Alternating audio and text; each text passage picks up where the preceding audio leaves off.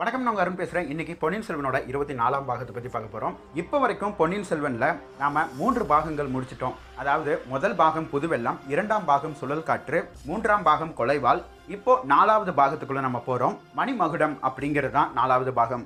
இப்போ நம்ம அதுக்குள்ளே தான் நம்ம போக போகிறோம் ஆதித்ய கரிகாலன் காஞ்சியிலேருந்து புறப்பட்டு கடம்பூர் சம்பூரையர் மாளிகைக்கு வந்துட்டு இருக்கான். அவனை கடம்பூர் சம்பூரையர் மாளிகைக்கு வாங்க அப்படின்னு சொல்லி நந்தினி கந்தன்மாறன் மூலியமா ஒரு செய்தி அனுப்பினான். பின்னாடியே பார்த்திபேந்திர பல்லவனையும் ஒருவேளை ஆதித்ய கரிகாலன் மனசு மாறினாலும் நீ எப்படியாவது கடம்பூர் சம்பூரையர் மாளிகைக்கு கூட்டிட்டு வா அப்படின்னு சொல்லி பார்த்திபேந்திர பல்லவனுக்கும் நந்தினி ஒரு கட்டளை இட்டிருக்கா கந்தன்மாறனும் சரி பார்த்திபேந்திர பல்லவனும் சரி. நந்தினி காலால் இட்ட வேலை வேலையை தலையால் செய்து முடிக்கிற அளவுக்கு நந்தினியோட பேச்சிலையும் அழகிலையும் மயங்கிட்டாங்க. ஆதித்ய கரிகாலன் வீராணம் ஏரிக்கு கொஞ்சம் முன்னாடியே வந்துடுறாரு. அந்த சமயம் அவருடைய தாத்தா மலையமான் நான் கடம்பூர் சம்பூரையர் மாளிகைக்கு வரல. நான் இங்கிருந்து என்னோட ஊருக்கு நான் போறேன். அதுக்கு முன்னாடி ஆதித்ய கரிகாலா உங்ககிட்ட நான் ஒரு விஷயங்கள் சொல்லணும்.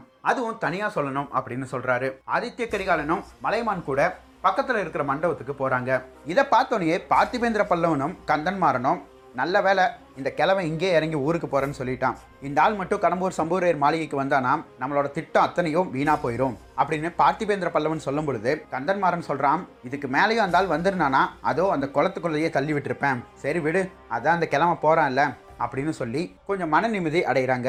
இந்த தருணத்தில எல்லாம் அந்த மண்டபத்துக்கிட்ட ஆதித்ய கரிகாலனும் மலையமானும் பேசிக்கிறாங்க. மலையமான் சொல்றாரு சோழ தேசத்துல உன்னை மாறிய ஒரு மிகப்பெரிய ஒரு வீரன் இருந்தான். அவன் தான் ராஜாதித்யர். இந்த வீரநாராயணன் ஏரிய கட்டினதே அந்த ராஜாதித்யர் தான் தற்கோலம் போர்ல வீர மரணம் அடைந்தாரு. அவர் எப்படி வீழ்த்தினாங்கன்னா கங்க மன்னன் சமாதானம் பேசி போரை நிறுத்திக்கலாம் அப்படின்னு சொல்லிட்டு ராஜாதித்யர்கிட்ட பணிவாக பணிவா பேசி ராஜாதித்யரும் போரை நிறுத்திக்கலாம் அப்படின்னு ஒரு முடிவுக்கு வரும்பொழுது மறைந்திருந்து அம்பால தாக்கி அவரை கொண்டுட்டாங்க ராஜாதித்யர்கிட்ட பார்த்த வீரத்தை அடுத்தது நான் உங்ககிட்ட தான் பார்த்தேன். அதனால சோழ தேசம் உன்னை ரொம்பவே நம்பி இருக்கு. கடம்பூர் சம்புவரையர் மாளிகைக்கு உன்னை கூப்பிட்டு அங்க இருக்கிற கந்தன்மாறனோட சகோதரியான மணிமேகலையை உனக்கு கல்யாணம் பண்ணி வைக்கலாம் அப்படின்னு சொல்லி ஒரு பேச்சுவார்த்தைக்காக தான் உன்னை கூப்பிடுறாங்க. ஆனால் இருந்தாலும் அங்கே என்ன விஷயங்கள் நடக்க போகுதுங்கிறது தெரியாது. நான் இப்போவே என் ஊருக்கு போய் அங்கே ஒரு ஐம்பதாயிரம் வீரர்களை திரட்டி வைக்கிறேன். நீ கடம்பூர் சம்பூரையர் மாளிகைக்கு போனதுக்கப்புறம் அங்கே ஏதாவது ஒரு செயல் உனக்கு வந்து சரியா படல அப்படின்னு உனக்கு தோணுச்சுன்னா உடனே எனக்கு தகவல் கொடு. படை வீரர்களோட நாங்கள் இங்கே வந்துடுவோம் பார்த்து சூதானமாக இருந்துக்கோ. ஜாக்கிரதையாகவும் இரு. ஏன்னா ஒருத்த எதிரி நம்ம கிட்ட வந்தானா அவங்ககிட்ட பயந்துக்க தேவையில்லை. ஆனால் நண்பன்னு சொல்லிட்டு நம்மளுக்கு அவன் எதிரியாக இருந்தானா அவங்ககிட்ட பயப்பட்டு தான் ஆகணும். நான் சொல்கிறதெல்லாம் உனக்கு புரியுதா? அப்படின்னு சொல்லிட்டு மலையமான் ஆதித்ய கரிகாலனை பார்க்கும்போது ஆதித்ய கரிகாலன் வேற எங்கேயோ பார்த்துட்டு இருந்தாரு. தான் இத்தனை நேரம் பேசினது ஆதித்ய கரிகாலன் சும்மா கவனிக்கணுமேன்னு சொல்லி கவனிச்சிட்டு இருந்தான் அப்படிங்கிறதும் மலையமானுக்கு தெரிஞ்சிருச்சு. மலைமான் நான் இவ்வளோ விஷயம் பேசிகிட்டு இருக்கேன். ஆதித்ய கரிகாலன் நீ எதுவுமே பதில் சொல்ல மாட்டீரியே அப்படின்னு கேட்கும் பொழுது ஆதித்ய கரிகாலன் சொல்கிறான் ஒரு நிமிஷம் அந்த இடத்த பாருங்க அப்படின்னு சொல்லி அவனோட கை நீட்டி ஒரு இடத்த காட்டுறான். மலையமானும் ஆதித்ய கரிகாலனும் அங்கே என்ன நடக்குது அப்படின்னு சொல்லி உத்து பார்க்குறாங்க சரி அவங்க ரெண்டு பேரும் அப்படியே பார்த்துக்கிட்டு இருக்கட்டும். நம்ம ஹீரோ வந்தியத்தேவனை கொஞ்சம் நேரமாக விட்டுட்டோம்ல அவர் என்ன நேரம்னு போய் பார்த்துட்டு வந்துடுவோம் ஒரு இடத்துல ஆழ்வார்க்கடியான் நம்பி நடு பாதையில் நின்றுட்டு ரோட்டில் வர்றவங்க போகிறவங்க கிட்ட எல்லாம் விஷ்ணு தான் மிகப்பெரிய ஒரு கடவுள். புத்த மதமும் கிடையாது சிவபெருமான வழிபடுறவங்களும் பெரியவங்க கிடையாது. அப்படி உங்க மதம் தான் பெருசு அப்படின்னு சொல்றவங்க யாரா இருந்தாலும் ஏன் முன்னாடி வந்து வாதாடுங்க? அப்படி ஜெயிச்சிட்டோம்னா உங்களுடைய மதத்துக்கு நானே மாறிடுறேன். இல்லைன்னா உங்களோட தெய்வத்தை நான் கும்பிட ஆரம்பிச்சிடுறேன். அப்படின்னு சொல்லி ஆழ்வார்க்கடியான் நம்பி ரோட்ல ஒரு பெரிய கலவரத்தையே உண்டாக்கிட்டு இருக்கான். காலாமுகர்களும் சிவபக்தி உடையவர்களும் ஆழ்வார்க்கடியான் நம்பியை பார்த்து கொஞ்சம் கோவமே படுறாங்க. சரி அவனை அடிச்சு நொறுக்கிடலாம் அப்படின்னு சொல்லிட்டு ஒரு கூட்டம் அவங்கிட்ட நெருங்கும் பொழுது ஆழ்வார்க்கடியான் நம்பி சொல்றான் வெறும் பேச்சுவார்த்தைக்கு தான் எங்கிட்ட வரணும். கைகலப்பெல்லாம் பண்ணிக்க கூடாது. இனியும் யாராவது என்னை அடிக்கணும் மிதிக்கணும்னு சொல்லி வந்தீங்கன்னா அதோ அங்க பாருங்க. என்னோட ஆள் நின்றுட்டு இருக்கான். அவனை அடித்து முடிச்சுட்டு அதுக்கப்புறம் என்னை வந்து தொடுங்க அப்படின்னு சொல்கிறான் ஆழ்வார்க்கடியான் நம்பி. அந்த ஆழ்வார்க்கடியான் நம்பியோட ஆள் யாருன்னா அது வேற யாரும் இல்லை. நம்ம ஹீரோ வந்தியத்தேவன் தான். ஒரு மரத்துக்கடியில் நின்றுட்டு அவனோட உரையிலிருந்து வாழை எடுத்து சண்டை போடுறதுக்கு ரெடியாக நிற்கிறான் வந்தியத்தேவன். யாருக்கு நாக்கில் வீரம் இருக்கோ அதுவும் என் தலைவன் ஆழ்வார்க்கடியான் நம்பிக்கிட்ட பேசி ஜெயிங்க. இல்லை யாருக்கு கையில் பலம் அதிகமாக இருக்கோ அவங்க எங்கிட்ட சண்டையிட்டு ஜெயிங்க அப்படின்னு இன்னொரு இடத்துல கூவிட்டு இருக்கான் வந்தியத்தேவன். நேயர்களான நம்மளுக்கு முதல் மந்திரி அனிருத்த பிரம்மராயரும் குந்தவை பிராட்டியும் வந்தியத்தேவன் கிட்டையும் ஆழ்வார்க்கடியான் நம்பிக்கிட்டையும் என்ன மாதிரி வேலை கொடுத்து விட்டாங்க? அது எவ்வளோ முக்கியமான வேலை அப்படின்னு நம்மளுக்கு தெரியும். ஆனால் இவங்க ரெண்டு பேர் ரோட்டில் நின்று வரவும் போகிறவங்க கூட எல்லாம் சண்டை இழுத்துட்டு இருக்காங்க. சரி ஆழ்வார்க்கடியான் கூட பேசியாவது ஜெயிச்சிடலாம் அப்படின்னு சொல்லி போகிறவங்க வந்தியத்தேவன் கையில் இருக்கிற நீண்ட வாளை பார்த்துட்டு எதுக்குப்பா நம்மளுக்கு பிரச்சனைன்னு சொல்லி திரும்பி போக ஆரம்பிச்சிடுறாங்க. இதையெல்லாம் பார்த்துட்டு இருந்த மற்ற வைஷ்ணவர்கள் ஆழ்வார்க்கடியான் நம்பியை கூப்பிட்டு நிறையா பரிசு பொருட்கள் எல்லாம் தர்றாங்க. அந்த பரிசு பொருட்களை எல்லாம் மறுபடியும் ஆழ்வார்க்கடியான் நம்பி காசாக்கிக்கிறான். அது மட்டும் இல்லாமல் ரெண்டு பேரும் ஒரு வைணவர் வீட்டுக்கு போய் நல்லா மூக்கு பிடிக்க சாப்பிட்டு அடுத்தது அவங்களோட பயணத்தை தொடங்குறாங்க. கொள்ளிடத்தில் ஆற்றுல தண்ணி அதிகமாக வர்றங்காட்டிக்கு இவங்க ரெண்டு பேரும் போன குதிரையிலிருந்து அந்த ஆற்றை கடக்க முடியாது அப்படிங்கிறதுனால படகுல சென்று அந்த சைடு ஒரு குதிரையை வாங்கிக்கலாம் அப்படின்னு சொல்லி இவங்க ரெண்டு பேரும் ஒரு யோசனை பண்ணியிருக்கிறாங்க. அங்கே போய் குதிரை வாங்குறதுக்காக தான் இவங்க இத்தனை சேட்டைகள் பண்ணி கொஞ்சம் பேத்துக்கிட்ட பணத்தை வாங்கி அந்த பணத்தில் குதிரை வாங்கிக்கலாம் அப்படின்னு சொல்லி ஒரு ஐடியாவில் இருக்காங்க. வந்தியத்தேவனும் ஆழ்வார்க்கடியான் நம்பியும் அவங்களோட பயணத்தை தொடர்ந்து போகும் பொழுது சரி குதிரையை எங்கே போய் வாங்கலாம்? கடம்பூர் போய் அந்த ஊர்லேயே வாங்கிடுவோம் ஏன்னா ஆதித்ய கரிகாலன் காஞ்சியிலேருந்து புறப்பட்டாருன்னு நம்மளுக்கு தெரியும். ஆனால் எந்த இடத்துல இருக்கிறாருன்னு நம்மளுக்கு இன்னும் தெரியல. அதனால கடம்பூர் போனோம்னா ஒருவேளை ஆதித்ய கரிகாலன் அங்கே வந்துட்டாருன்னா நம்மளுக்கு செய்தி தெரிய வந்துடும் இல்லைனாலும் ஆதித்ய கரிகாலன் இப்போ எங்கே இருக்கிறாரு அப்படிங்கிற செய்தியும் நம்மளுக்கு தெரிய வந்துடும் ஆனால் முக்கியமான விஷயம் தம்பி கடம்பூரில் நம்மளுக்கு தெரிஞ்சவங்க யாரும் நம்மளை பார்த்துடக்கூடாது. அதே மாதிரி கடம்பூரும் வந்துருச்சு.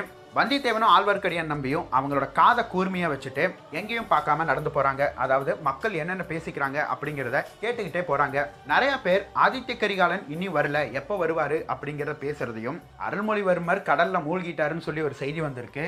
இங்கே ஆதித்ய கரிகாலர் வர்றாருன்னு சொல்லி இந்த மாளிகையில் ஆட்டம் பாட்டம்னு கொண்டாடிட்டு இருக்காங்க. இதெல்லாம் நல்லாவா இருக்குது அருள்மொழிவர்மரை கொன்னது அந்த பழுவேற்றையர்கள் தான். இப்போ ஆதித்ய கரிகாலன் இங்கே வர சொல்லியிருக்கிறாங்க. இந்த பழுவேற்றையர்களும் இந்த ஊருக்கு வந்துட்டு இருக்கிறாங்களாம் அப்படின்னு சொல்லி மக்கள் பேசிக்கிட்டு இருக்காங்க. ஆழ்வார்க்கடியான் நம்பி வந்தியத்தேவனை பார்த்து சரி தம்பி நம்ம ஊருக்கு வெளியே போய் எங்கேயாவது ஒரு இடத்துல தங்கிக்குவோம். ஏன்னா ஆல்ரெடி இருட்டிருச்சு. இனியும் ஆதித்ய கரிகாலன் கடம்பூர் சம்பூரையர் மாளிகைக்கு வர கிடையாது. பழுவேற்றையர்களும் வர கிடையாது. அதனால இன்னும் நம்மளுக்கு கொஞ்சம் நேரம் இருக்கு அப்படின்னு சொல்லி போயிட்டே இருக்கும்போது ஒரு கோயில் வருது. வந்தியத்தேவன் சொல்றான் சரி இந்த கோயில்ல தங்கிக்குவோம் இன்னைக்கு நைட்டு அதுக்கப்புறம் காலையில பயணத்தை தொடங்குவோம். ஆழ்வார்க்கடியான் நம்பி சொல்றான் தம்பி இந்த கோயில்ல நிறைய பேர் வந்து தங்குவாங்க. அதனால நம்மளுக்கு யாராவது தெரிஞ்சவங்க வந்தாலும் நம்ம மாட்டிக்குவோம். அப்படின்னா என்ன பண்றது? இனியும் கொஞ்சம் தூரம் போய் வேற ஏதாவது மண்டபம் மாதிரி இருந்ததுன்னா அங்க தங்கிக்கலாம். ஆனா முற்றிலும் மூங்கில் காடா இருக்கு. இதுல எங்க மண்டபம் இருக்கும்? வா தம்பி பார்க்கலாம் அப்படின்னு சொல்லும்போது அந்த கோயிலுக்கு சைடில் ஒரு ஐயனார் சிலை இருக்கு.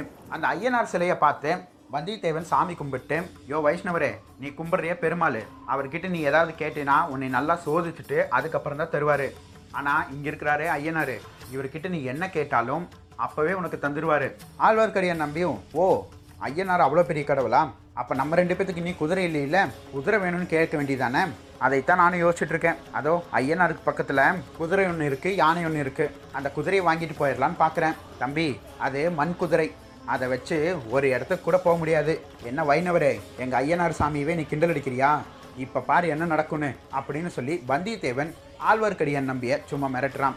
அந்த சமயம் ஐயனார் கோயிலில் இருந்த மண் குதிரையும் மண் யானையும் அப்படியே நகர ஆரம்பிக்குது. ஆழ்வார்க்கடியான் நம்பியும் வந்தியத்தேவனும் அதிர்ச்சியில பார்த்துட்டு இருக்காங்க. அந்த குதிரையும் யானையும் நகர்ந்த இடத்துல ஒரு சின்ன சுரங்கப்பாதை மாதிரி ஒரு வழி தெரியுது. அதிலிருந்து ஒருத்தன் எட்டி பார்க்குறான். அந்த சமயம் ஆழ்வார்க்கடியான் நம்பியும் வந்தியத்தேவனும் ஓடி போய் சைடில் ஒளிஞ்சு நின்று பார்க்குறாங்க. அந்த சுரங்கப்பாதையிலிருந்து வெளியே வர்றது வேறு யாரும் இல்லை. இடும்பன்காரி ஆழ்வார்க்கடியான் நம்பி தம்பி அது யாருன்னு தெரியுதா? அப்படின்னு சொல்லி வந்தியத்தேவன் கிட்ட கேட்குறான் வந்தியத்தேவன் சொல்கிறான் ஏன் எனக்கு தெரியாது?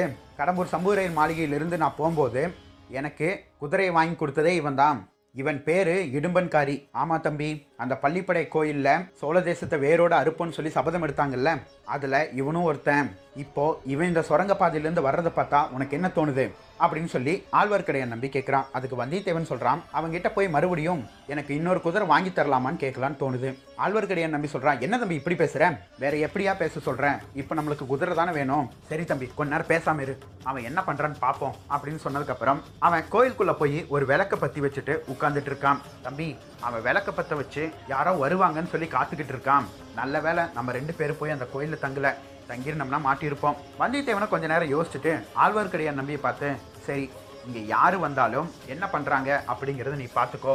நான் அப்படியே அந்த சுரங்கப்பாதை வழிக்குள்ளே இறங்கி அந்த சுரங்கப்பாதை எங்கேருந்து வருது அப்படிங்கிறத நான் தேடி போகிறேன் ஆழ்வார்க்கடியை நம்பி இரு இரு இப்போதுக்கு நீ அதுக்குள்ளே போகிற சும்மா போய் பார்த்துட்டு வந்துடுறியா? நீ எப்படி இருந்தாலும் வெளியே இருப்பில்ல அப்படி அந்த சுரங்கப்பாதை மூடினாலும் என்னை காப்பாத்துறதுக்கு திறந்து வை நான் வந்துடுவேன் எங்கேயாவது வாளி துந்துவை கூட குகைக்குள்ளே சண்டை போடும்போது சுக்ரீவன் குகையை மூடிட்டு போன மாதிரி நீயும் மூடிட்டு போனேன் அப்புறம் உன்னை வந்து தூக்கி போட்டு நான் மிதிப்பேன் அப்படின்னு சொல்கிறான் வந்தியத்தேவன்.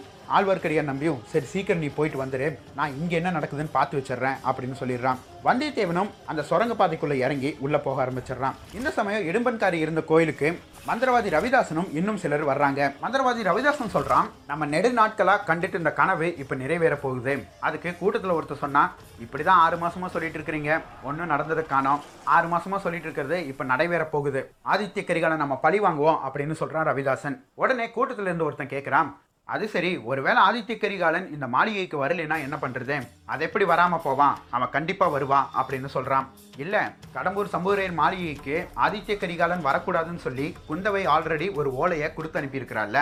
அந்த ஓலையை பிடிச்சிட்டு தங்கை சொல்லியிருக்கிறான்னு சொல்லி வரலன்னா அந்த ஓலை தான் அவங்ககிட்ட போய் சேராதுல்ல?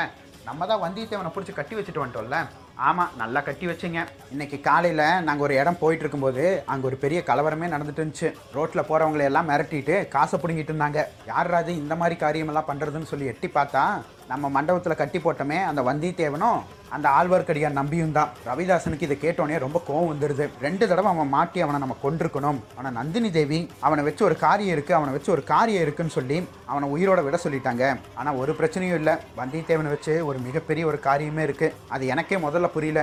பின்னாடி தான் நந்தினி தேவியோட மூளை எவ்வளோ பெரிய மூளைன்னு எனக்கு தெரிஞ்சுது.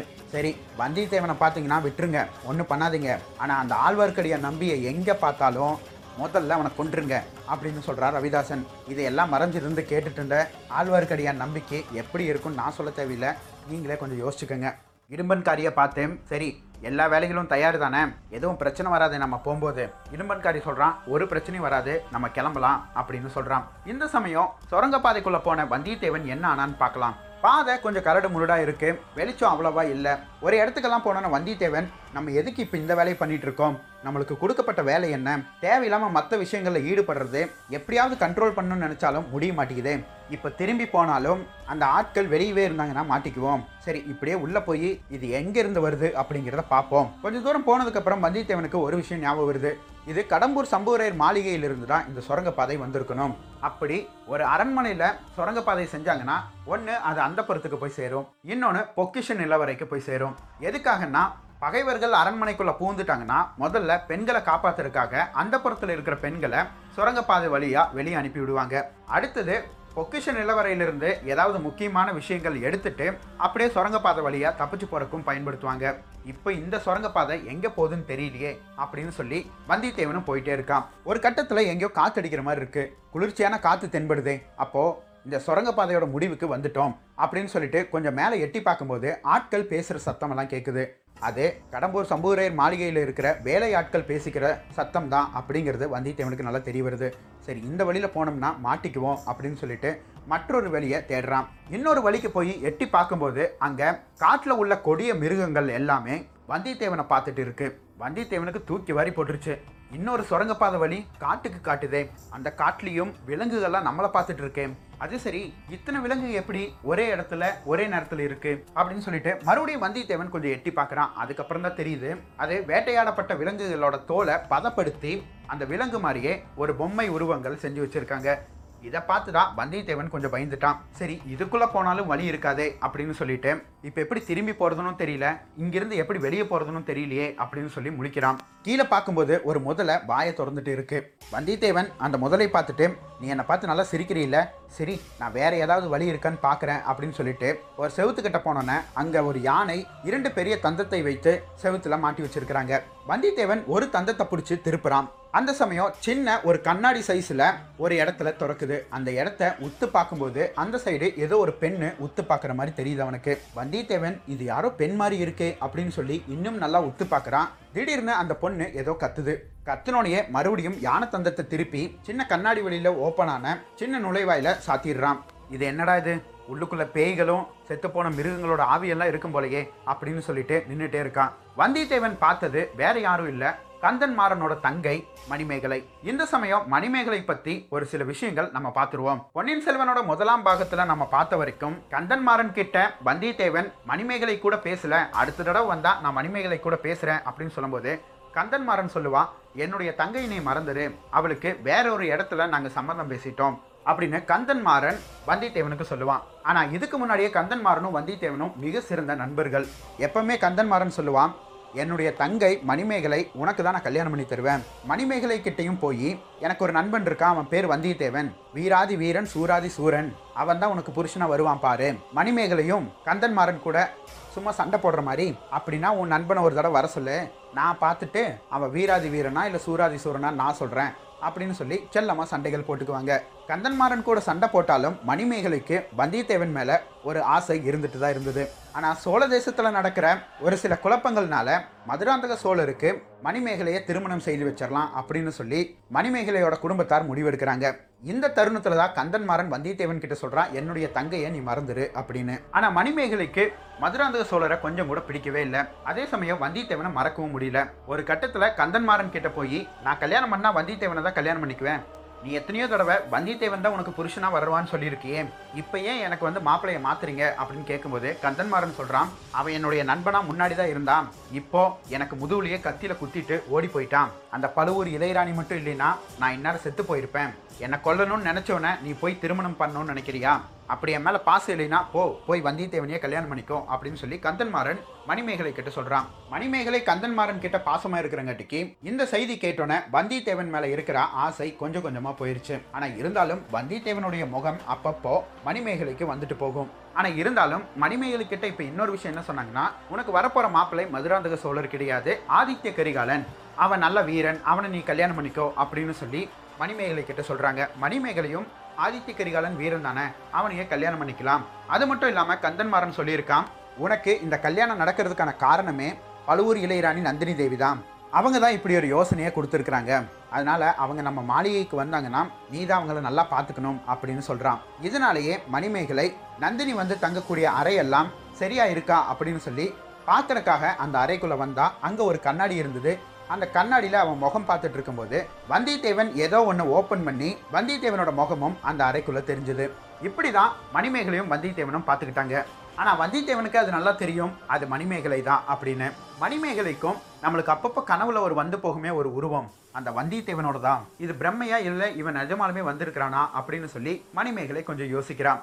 இந்த சமயம் மணிமேகலையோட வேலைக்காரி ஒருத்தி வந்து என்னம்மா ஏதோ சத்தம் போட்டீங்க? நான் எதுவும் சத்தம் போடல. பக்கத்தில் இருக்கிற அறையிலேருந்து ஏதோ சத்தம் வருது. வா போய் பார்த்துட்டு வந்துடுவோம் அப்படின்னு சொல்லி அந்த அறையை ஓப்பன் பண்ணி பார்க்குறாங்க.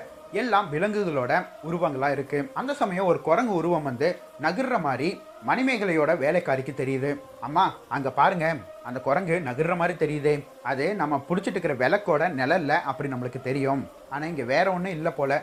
வேற ஏதோ சத்தம் வந்திருக்கும். சரி வா போலாம் அப்படின்னு சொல்லிட்டு மணிமேகலையும் வேலைக்காரி பெண்ணும் அந்த அறையை விட்டு வெளியே போயிடுறாங்க. இந்த சமயம் அந்த குரங்கு உருவத்திலிருந்து பின்னாடி வெளியே வர்றது வந்தியத்தேவன்.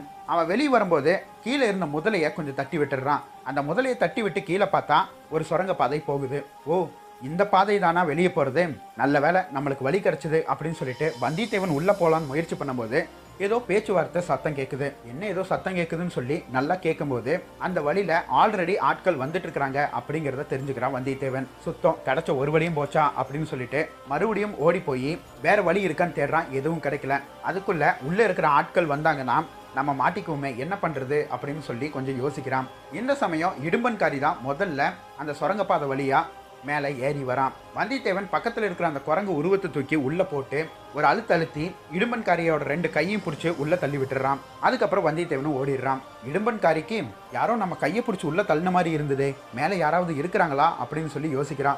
இந்த சமயம் பின்னாடி இருந்த ரவிதாசன் என்னாச்சு? ஏதாவது பிரச்சனையா? நாங்கள் திரும்பி போயிட்டுமா அப்படின்னு கேட்கும்போது இல்லை இல்லை அப்படியெல்லாம் ஒன்றும் இல்லை. இதோ இந்த குரங்கு உருவம் மேலேருந்து கீழே விழுந்துருச்சு. நான் வரும்போது இந்த சுரங்கப்பாதையோட வழியை மூடி வச்சுட்டு தான் வந்தேன். இல்லை இல்லை. அது திறந்துருக்கும் போல. நான் திறந்து வச்சுட்டு தான் வந்திருப்பேன். தெரியாமல் வந்துட்டேன். ரவிதாசன் உடனே கேட்குறான் அப்படின்னா யாராவது பார்த்துருப்பாங்களோ? இல்லை இல்லை. இந்த அறைக்கு யாரும் வரமாட்டாங்க. இது ரொம்ப முக்கியமானவங்களுக்கு மட்டும்தான் இந்த வழி தெரியும். அதில் நானும் ஒருத்தன். சரி அந்த குரங்கு பொம்மையை தள்ளி போட்டு நான் முதல்ல முன்னாடி போகிறேன் அப்படின்னு சொல்லிட்டு இடும்பன்காரி மேலே ஏறி போகிறான் இடும்பன்காரி சுரங்கப்பாதையிலேருந்து அந்த அறைக்குள்ளே வந்தோடனே மறுபடியும் அறையின் கதவு திறக்குது. அதில் மணிமேகலையும் அவளோட வேலைக்காரியும் நிற்கிறாங்க இடும்பன்காரி பக்கத்தில் இருந்த புலியோட தலையை தொட்டு தொடச்சிட்டு இருக்கான். மணிமேகலை என்ன இடும்பன்காரி இங்கே என்ன பண்ணுற இல்லைம்மா பழுவேற்றையர்களும் நந்தினி தேவியும் வந்துடுவாங்க அதுக்கப்புறம் ஆதித்ய கரிகாலனும் வந்துடுவார் ஒருவேளை அவங்க நம்ம வேட்டையாடின மிருகங்கள்லாம் காட்டுங்க அப்படின்னு சொல்லுவாங்க இல்லையா? அதனால தான் தூசியெல்லாம் இருந்ததுன்னா கொஞ்சம் தொடச்சி வச்சுட்டு இருக்கேன். ஆ நல்ல காரியம் பண்ணுற இடும்பன்காரி. நானே சொல்லணுன்ட்டு இருந்தேன். ரொம்ப நன்றி. நான் ஏதோ சத்தம் கேட்குதுன்னு சொல்லி உள்ளே வந்தேன். ஆமாம் இந்த அறை இருக்கிறது நம்மளுக்கு மட்டும்தான் தெரியும். அதனால் நீங்கள் ஒன்றும் பயப்பட வேணாம். நான் பார்த்துக்கிறேன் நீங்கள் போங்க அப்படின்னு சொல்கிறான் உடனே மணிமேகலை இடுமன்காரியை பார்த்து நீ எவ்வளோ நேரமாக இங்கே வேலை செஞ்சுட்டு அதாவது இந்த அறையை சுத்தம் பண்ணிட்டு இருக்கேன்னு கேட்குறேன் அப்படின்னு சொல்லும்போது இடுமன்காரி சொல்கிறான் நான் ஒரு ஒரு மணி நேரத்துக்கு மேலே இந்த அறைக்குள்ளே தான் உட்காந்து வேலை செஞ்சுட்ருக்கேம்மா மணிமேகலையும் ஓ ஒரு மணி நேரத்துக்கு மேலே இங்கே தான் வேலை செய்கிறியா ஆமாம்மா ஒரு மணி நேரத்துக்கு மேலே இங்கே தான் நான் வேலை செஞ்சுட்ருக்கேன். சரி சரி அப்போ எப்போ வேலை முடியும்? இதோ இன்னி ஒரு மணி நேரத்தில் வேலை முடிஞ்சிடும் ஓ இன்னி ஒரு மணி நேரத்தில் வேலை முடிஞ்சிருமா? சரி சரி நீ பண்ணிவிட்டு அதுக்கப்புறம் போ நான் வரேன் அப்படின்னு சொல்லிட்டு மணிமேகலை வெளியே வந்துடுறான். இந்த சமயம் இன்னொரு வழியில் மாட்டிக்கிட்ட வந்தியத்தேவன் முன்னாடியும் போக முடியாமல் பின்னாடியும் போக முடியாமல் என்ன பண்ணுறதுன்னு முழிச்சிட்டு இருக்கான் இதோ அந்த யானை தந்தம் இருக்குது அதை முறுக்கிட்டு ஒரு சின்ன ஒரு சந்து கிடைக்கும். அதுக்குள்ளே பூந்து உள்ளே போயிடலாமா? ஆனால் அங்கே மணிமேகலை இருக்காளே. அவன் நம்மளை பார்த்தானா கண்டிப்பாக சத்தம் போடுவான். அவகிட்ட என்ன சொல்கிறது ஆ அதுதான் கந்தன்மாறன் என்னை பற்றி அவகிட்ட நிறைய சொல்லி வச்சிருக்கிறான்ல. அதை வச்சு உன்னை என்னால் மறக்க முடியல. நான் உன்னை இப்போ காதலிக்கிறேன்னு சொல்லி ஏதாவது கோல்மால் பள்ளி உள்ளே போயிடுமா அப்படின்னு சொல்லி யோசிக்கிறான் வந்தியத்தேவன். சேச்சே சே அதெல்லாம் தப்பு. அப்படி சொல்லிட்டு போனாலும் நம்ப மாட்டான். இப்போ என்ன பண்ணுறது அப்படின்னு சொல்லி வந்தியத்தேவன் கொஞ்சம் யோசிக்கிறான். அடுத்த தருணத்தில் மறுபடியும் அந்த யானையோட தந்தத்தை கொஞ்சம் திருப்புறான். ஒரு சின்ன பாதை தெரியுது. அந்த பாதைக்குள்ளே அவனோட உடம்ப முழுக்க விட்டு எப்படியாவது அந்த சைடு போகணும் அப்படின்னு சொல்லி முயற்சி பண்ணுறான் வந்தியத்தேவன். இந்த சமயம் ஒரு பெண் வந்து வந்தியத்தேவனோட தோள்பட்டையை பிடிச்சி கொஞ்சம் உதவி செஞ்சு உள்ளே வர வைக்கிறாங்க. வந்தியத்தேவனுக்கு எந்த பெண் வந்து உதவி செஞ்சாங்க அப்படிங்கிறது தெரியல. உடனே வந்தியத்தேவன் ஏம்மா வேலைக்கார பெண்ணு இங்கே வா. எங்கே போயிட்டேன் வெளிச்சம் கொண்டு வா. நான் இந்த அறையை சுத்தம் பண்ணிட்டு இருந்தேன். வெளிச்சம் அணைஞ்சு போய் இங்கே நான் வந்து முட்டிக்கிட்டேன் அப்படின்னு சொல்கிறான் வந்தியத்தேவன். அவன் சொல்லி முடிச்சோடனே ஒரு பெண்ணோட சிரிப்பு குரல் கேட்குது வந்தியத்தேவனும் ஏ வேலைக்காரி பெண்ணு என்ன சிரிச்சிட்டு இருக்க? சீக்கிரம் வந்து தீபத்தை பத்தவை வெளிச்சத்தை கொடு அப்படின்னு சொல்லி கேட்குறான் உடனே அந்த பெண் குரல் பேச ஆரம்பிக்குது. வானர் குலத்து வீரன் இங்கே என்ன சுத்தம் பண்ண வந்தீங்க? அப்படின்னு கேட்டோன்னே வந்தியத்தேவனுக்கு தெரிஞ்சிருச்சு அது மணிமேகலை அப்படின்னு. வந்தியத்தேவன் சொல்கிறான் தாயே நான் உங்கள்கிட்ட ஒரு உதவி கேட்குறேன் பின்னாடி பகைவர்கள் என்னை கொல்ல வந்துட்டு இருக்கிறாங்க அவங்க கிட்டேருந்து தப்பிக்கிறதுக்காக நான் இங்கே வந்து மாட்டிக்கிட்டேன். தயவு செய்து என்னை மாட்டி விட்டுறாத அப்படின்னு கெஞ்சரா வந்தியத்தேவன். அப்படியா? சரி நீ கெஞ்சும் போது உன் முகத்தை பார்க்கணும் எப்படி இருக்குன்னு அதனால நான் விளக்கு பற்றி வைக்கிறேன். மணிமேகலை விளக்கையெல்லாம் பற்றிடாத பத்திராத. எனக்கு எப்படியாவது உதவி மட்டும் பண்ணு அப்படின்னு கேட்குறான் வந்தியத்தேவன். ஆனால் மணிமேகலை ஒரு விளக்க ஆல்ரெடி ஒரு கிண்ணம் வச்சு மூடி இருந்தா அந்த கிண்ணத்தை திறக்கும் போது அந்த விளக்கோட ஒளி அந்த அறை முழுக்க பரவுது. இதில் வந்தியத்தேவனோட முகத்தை பார்த்தோன்னே மணிமேகலை அப்படியே கொஞ்சம் ஃப்ரீஸ் ஆகி நின்றுறான் இனி அடுத்தது என்ன ஆகும் அப்படிங்கிறத நம்ம பொறுத்திருந்து தான் பார்க்கணும். நன்றி.